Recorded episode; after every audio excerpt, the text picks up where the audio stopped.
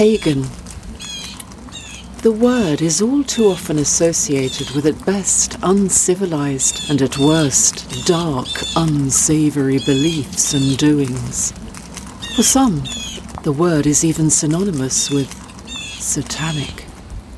One only has to scour the internet to come across hundreds of articles warning of the unwholesome evil inclinations of those who identify as pagan and the dangerous and perverting influences of their rituals. Are these assertions based in reality, or are they simply the distorted imaginings of people who have no idea about what identifying and practicing as pagan actually means? We do know that the Celts used to honor their ancestors at this time of year up in the British Isles. There's a lot of argument from people who have done history studies exactly what the Celts were doing at that time, because they didn't leave a lot of written records. What we have written from the pre-Christian times is usually from the Romans. They left a lot out. So this is a time where you can remember your ancestors. You can remember your beloved dead. The neo-pagan movement sometimes calls it the ancestor altar or the altar of the beloved dead. The Celts were celebrating their ancestors at this time. Exactly what all the things were involved, we don't know. I don't know why they care what we're doing for Samhain. Let me make clear that there's like numbers of neo-pagan traditions, and they have different things that are considering to be happening at different times. But in Wicca, the big question is we have the great goddess and the powerful god, and they are the two deities of nature. She's Mother Nature, sometimes he's the god of the forest and the hunt, and he can also be the god of the underworld. The underworld is just where you go when you pass away. The cycle of the year, which is the wheel of the year, and has 8 holidays, one of which is Samhain. Samhain is the end of the year, and each of the Sabbaths meet.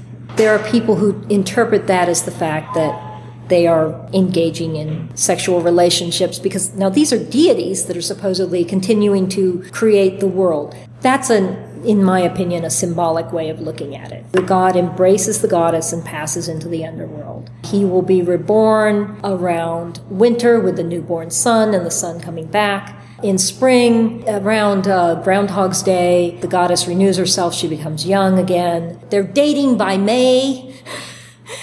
And then in summer, they're married at midsummer. Then the cycle begins at the which is New Year, which is Halloween or Samhain. It's a nature cycle. Americans have a strong Calvinist backbone, and that's not entirely a bad thing. But famous author in America, cannot remember his name, he was the one that said, Baltimore author said, yes, Puritanism is the great fear that someone somewhere is having a good time. It used to be saying that the great god Samhain, he's not a god, he's actually an occult detective in California, that's the Wiccan joke. The great god Samhain was the god of the dead and was collecting all the souls under him, and they sort of identified him with the devil as keeping all the souls under him and so forth. That's really not true. Someone said they did find a reference to a spelling very similar to that of a deity associated with the dead. The theory is that we're not interested in life, we're interested in dying. No, that's really not it. We miss our friends that pass away. We recognize mortality. The ancient Celts were very much polytheists and animists, and they believed in all numbers of gods, including things that people would now call fairies. Fairies are like nature spirits, and fairies are not always sweet and lovely and kind. Nature is not always sweet and lovely and kind. The dark fairies that come out in the winter, they represent cold and people getting sick and things like that. They're that snow that you want to bitch at in the winter. Not all the fairies that are out are good in the world. In the summer, they have the warm, nice fairies, but even they supposedly have a sense of humor. And so if things go wrong, like you've hung up your wash and the line falls down and they're all in the dirt again, someone might say, bloomin' fairies, because that couldn't have been your fault that you didn't tie the line up correctly. So this is all tied into it. Not every fairy spirit is going to show up and be your godmother and give you Cinderella off. That's not what that's about. Aside from that, Christians seem to have a theory definitely some Protestants do, that there is the side of God and then there is Satan. They have a very dualistic way of looking at it. And you're either on this team or that team.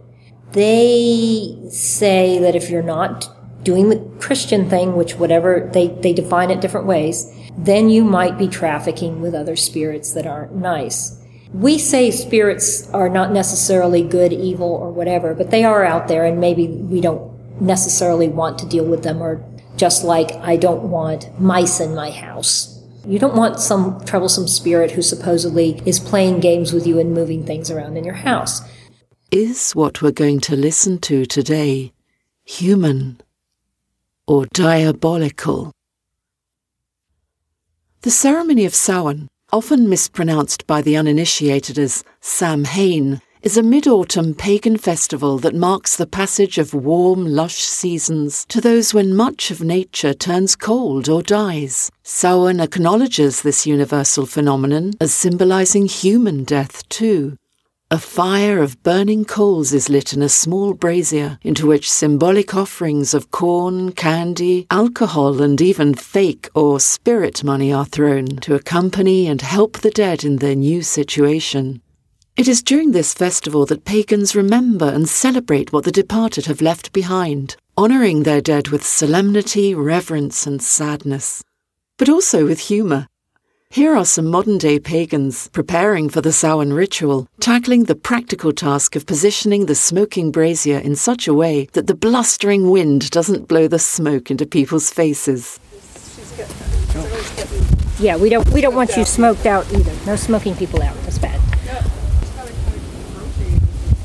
Yeah, we'll have to do that. It'll be a new dance, a new sacred dance. It's called the fire smoke dance. Yeah, yes. That's why pagans always did spiral dances, because the ceremony opens with the four cardinal points being welcomed, each symbolically personified by a god or goddess bestowed with particular qualities.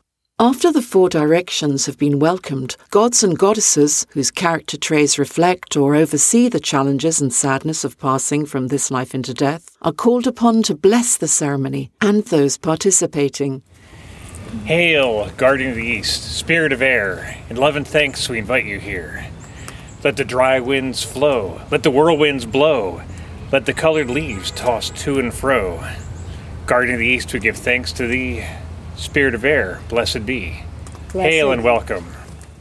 We call to the spirits of the south, of fire, of passion, and heat. Be with us here today. Spirits of south, blessings and welcome. Hail and welcome. Hail and welcome. We call to Lord Hades, god of the underworld, he who welcomes those in after their long travels, god of those on the other side. We call to you, hail and welcome. Hail and welcome. I call to the Lady Aradia, the daughter of the goddess, who is the goddess herself, who flies on the winds of autumn into the winter and through the year. Aradia, the teacher, Aradia, we call you, hail and welcome. Hail and welcome. Blessed be Bridget, our fair goddess of blacksmithing, poetry, and healing. Beloved goddess, you have many, many capabilities that we need throughout the year.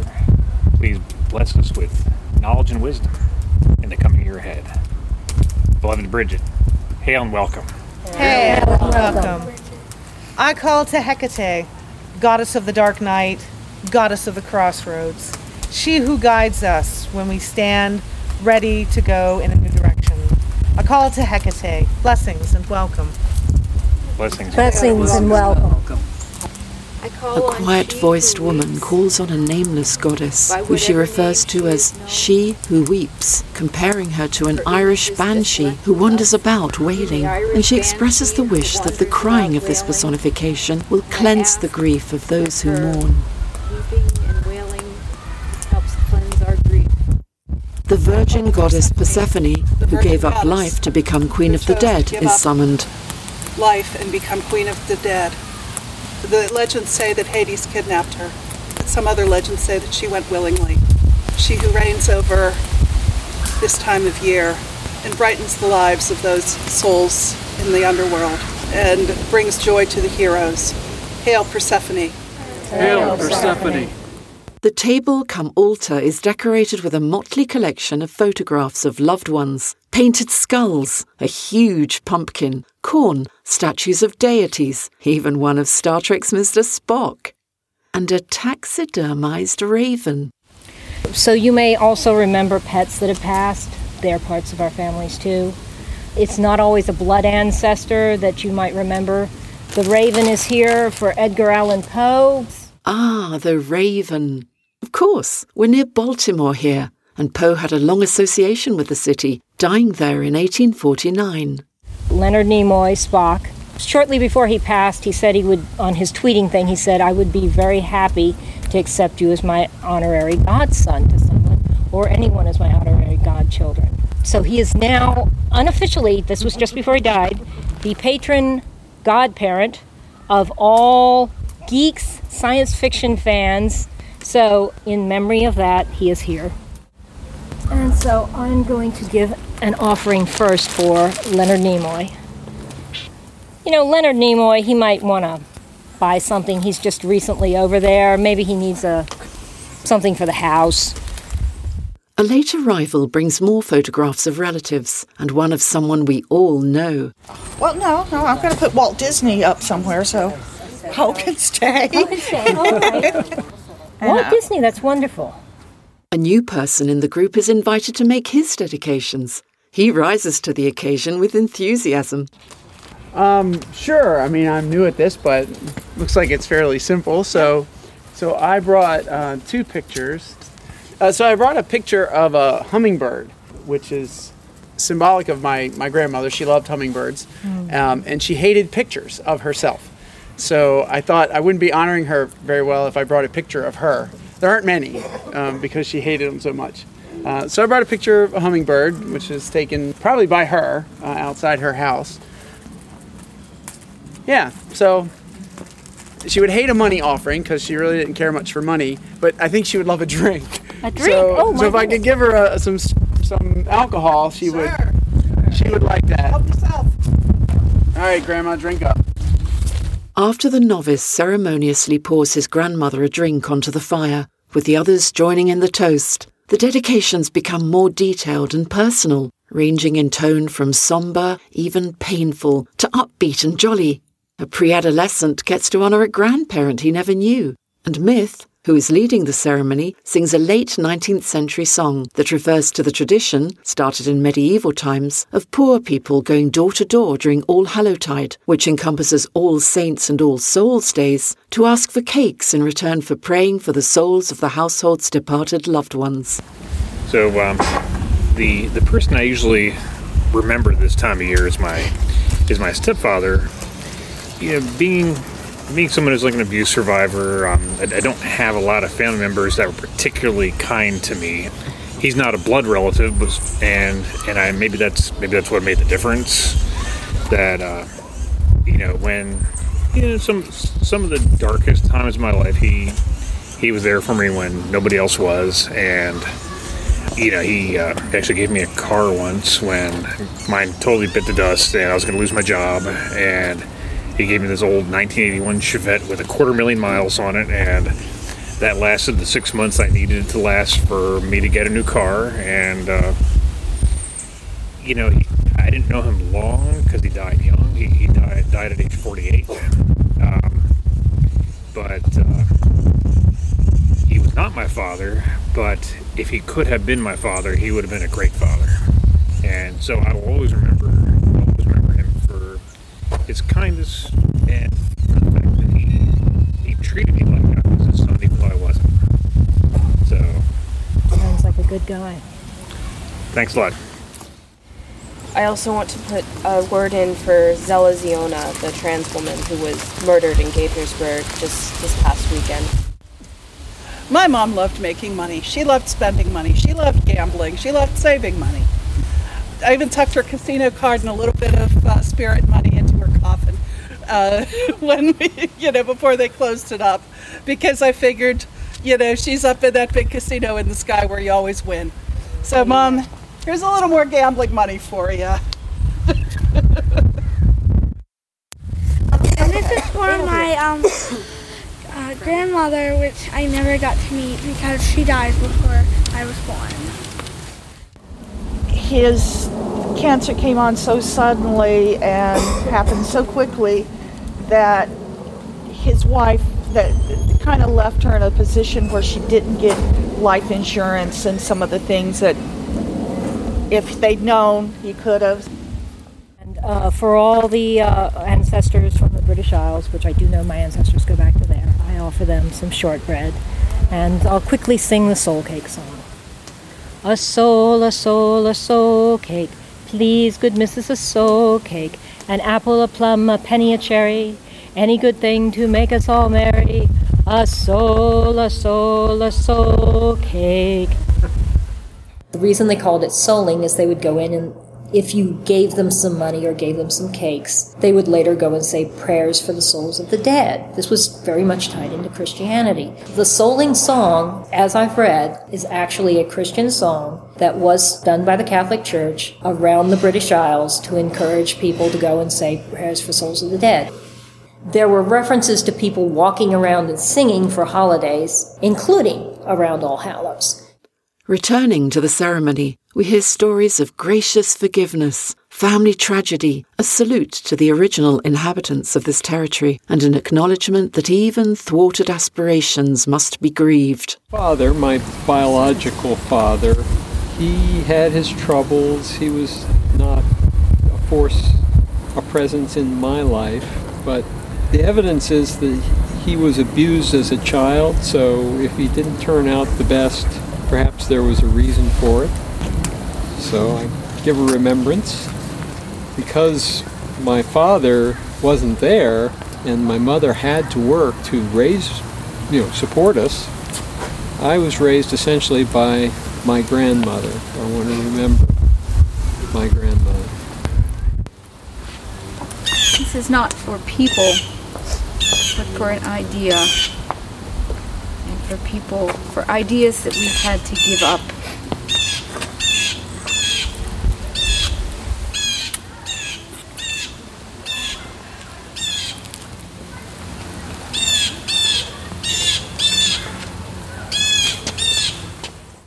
He fell down some steps and he held my one-year-old brother in his arms, and it was the blood clot from that impact that killed him suddenly and unexpectedly. Grandfather, I honor you. And some corn for my grandparents. He was a rancher, she housemaker, but they were always very, very poor. But all their children, they were of that generation where all their kids did better than they did. I'm giving them some money and some corn because they're people of the earth. For the Native Americans who lived in this area, the Piscataway, some of them are still here, some of the other tribes are here, been offering corn. Some members of the group acknowledge old family taboos and ethnic shame, and there are dedications to famous people, not simply sycophantic nods to celebrity, but heartfelt thanks for inspiration that shaped childhood. They remember the struggles of historic ancestors and express gratitude for the courage they derived from that heritage. The final remembrance for my childhood hero, Carl Sagan. So when I was a child, I started reading his books, and he had his documentary series, and the thing that always struck me was that although he declared himself to be an agnostic, there was a depth to his spirituality that I think most people never really understood, and that he declared the cosmos with a capital C for a reason, that the universe was what he was really enthralled with, that longing to understand where we are from and where we are going. That's something that all of us should really be striving for. And that was that reverence for the universe that became part of my foundational belief even as a young child. So, I never met him, but I would have liked to have met him. I'm glad that he existed. I will put in another offering for Leonard Nimoy, who was with Spock, one of my childhood idols. Definitely someone on TV who was intelligent, was rare, and someone who prized knowledge and finding out logical answers. And I also want to put money in for another one, maybe not a childhood idol, but a young adult idol, Terry Pratchett, a writer of fantasy, died not too long ago. He wrote about science, he wrote about magic, he wrote a lot about paganism in a way that made it very accessible to people. He was a very prolific writer, and I'm sad because I'm sure he could have written a lot more. So I'm glad, but of course he's moved on to make room for new writers to come in, but he's left us quite a legacy, and I will keep his books and love them fondly, so goodbye to Terry Pratchett. I learned when I was in my late 40s that I'm part Polish, and then I think about my grandfather, who always said, oh yes, we have Native American, and his wife, hiding the fact that she was Polish because that was too shameful, said, don't lie. Now I have to wonder. So some skeleton bones to represent them and some offerings for them because I have no way to know what they would want. Pierogies. Pierogies. Sausage. Yeah. And Mr. Disney, not that anyone needs to give you any more money. We're giving you enough. I've personally paid for at least one descendant's college education, I'm certain. But thank you for all the delight you've provided us and the storytelling, and you're an inspiration to me, and thank you. Thank you especially to my pioneer ancestors, particularly, I believe her name was Ida. She was going across her family, she was moving with her husband and two sons, and they were struck down, in a covered wagon scenario, and they were struck down something that would happen to people as they were going out west, the flu or smallpox or something, and they were all terribly sick, and her husband died, and even though she was sick, she realized if she didn't get up and get them moving, they were all going to die. And Aunt Ida, Grandmother Ida, whatever the blood is, when I was deathly ill, it was your spirit and your inspiration I called on. And I got up and I got into my wagon and I got moving, so I didn't die. And I just thank you. And I give all of this to you, dear one. Thank you. The dedications end with two references to unnecessary death that could have been prevented. One universal and political, and one personal. This is to every American who has passed away because they didn't have health insurance. Yep. Please help us change it so that we can stop that, and so that we have universal coverage, and so the citizenry of this nation realizes that it is their right to have coverage, and that we're all willing to make whatever relatively small sacrifice for that right. Please lend us your energy and let us make it so. He died a good long while ago. My first boyfriend, he drank himself to death and died of a burst pancreas. Ooh. And someone found him in his apartment the next day. He died too young. I think it is the thinning of the veil. I've been thinking about him again. Blessings and farewell. All the names we have called, all the names we did not call, all the people in our heart, all the ones we know by face and name, all the ones we know that are far from us and we never met, but wish we did. We ask you as you wander at this time, if you are about, to think kindly on the living. We ask if you rest in peace. And if you dwell in light in the other lands, we wish you the greatest joy. All our blessing and love is with you. All our compassion is with you. And much joy to you. Hail and farewell. Hail and farewell. Dark Mother, she who is known by many names, some of which we called today, some of which we know only in our hearts, or that have been lost to time. Thank you for joining us in our circle. We are a community. We are a circle. We are connected loosely and tightly individually for different people. I'm always glad to see people at this thing, new and old faces. I tell you, it's wonderful to have you here. So merry meet, merry part, and merry meet again. And now you randomly grab people and hug them. Yeah. There we go. Yeah. Blessings. Blessings. Thank you for coming. Oh, thanks for inviting me. Oh, I don't think that's one. Merry meet, merry part, and merry meet again. A greeting that sums up gladness to have met, a wish to part in peace and good health, and a hope that we will meet again in the same spirit. What better way to end a ritual where the celebrants express nothing but graciousness, tolerance, caring, gratitude, love, and gentle, unresentful sorrow? Is this the workings of darkness and evil? You have heard it for yourselves, so make up your own minds. I believe two things can be true at the same time. There could be some ancient connection to this that you are actually picking up on. It could be purely symbolic. And here's something that someone said once, Judy Harrow, it really doesn't matter which. What matters is that a bunch of people came together, they celebrated, and they had a good time. And what they interpreted as happening doesn't matter. What matters is they came together and did it. So, till next time on Routing Out, merry meet, merry part, and merry meet again.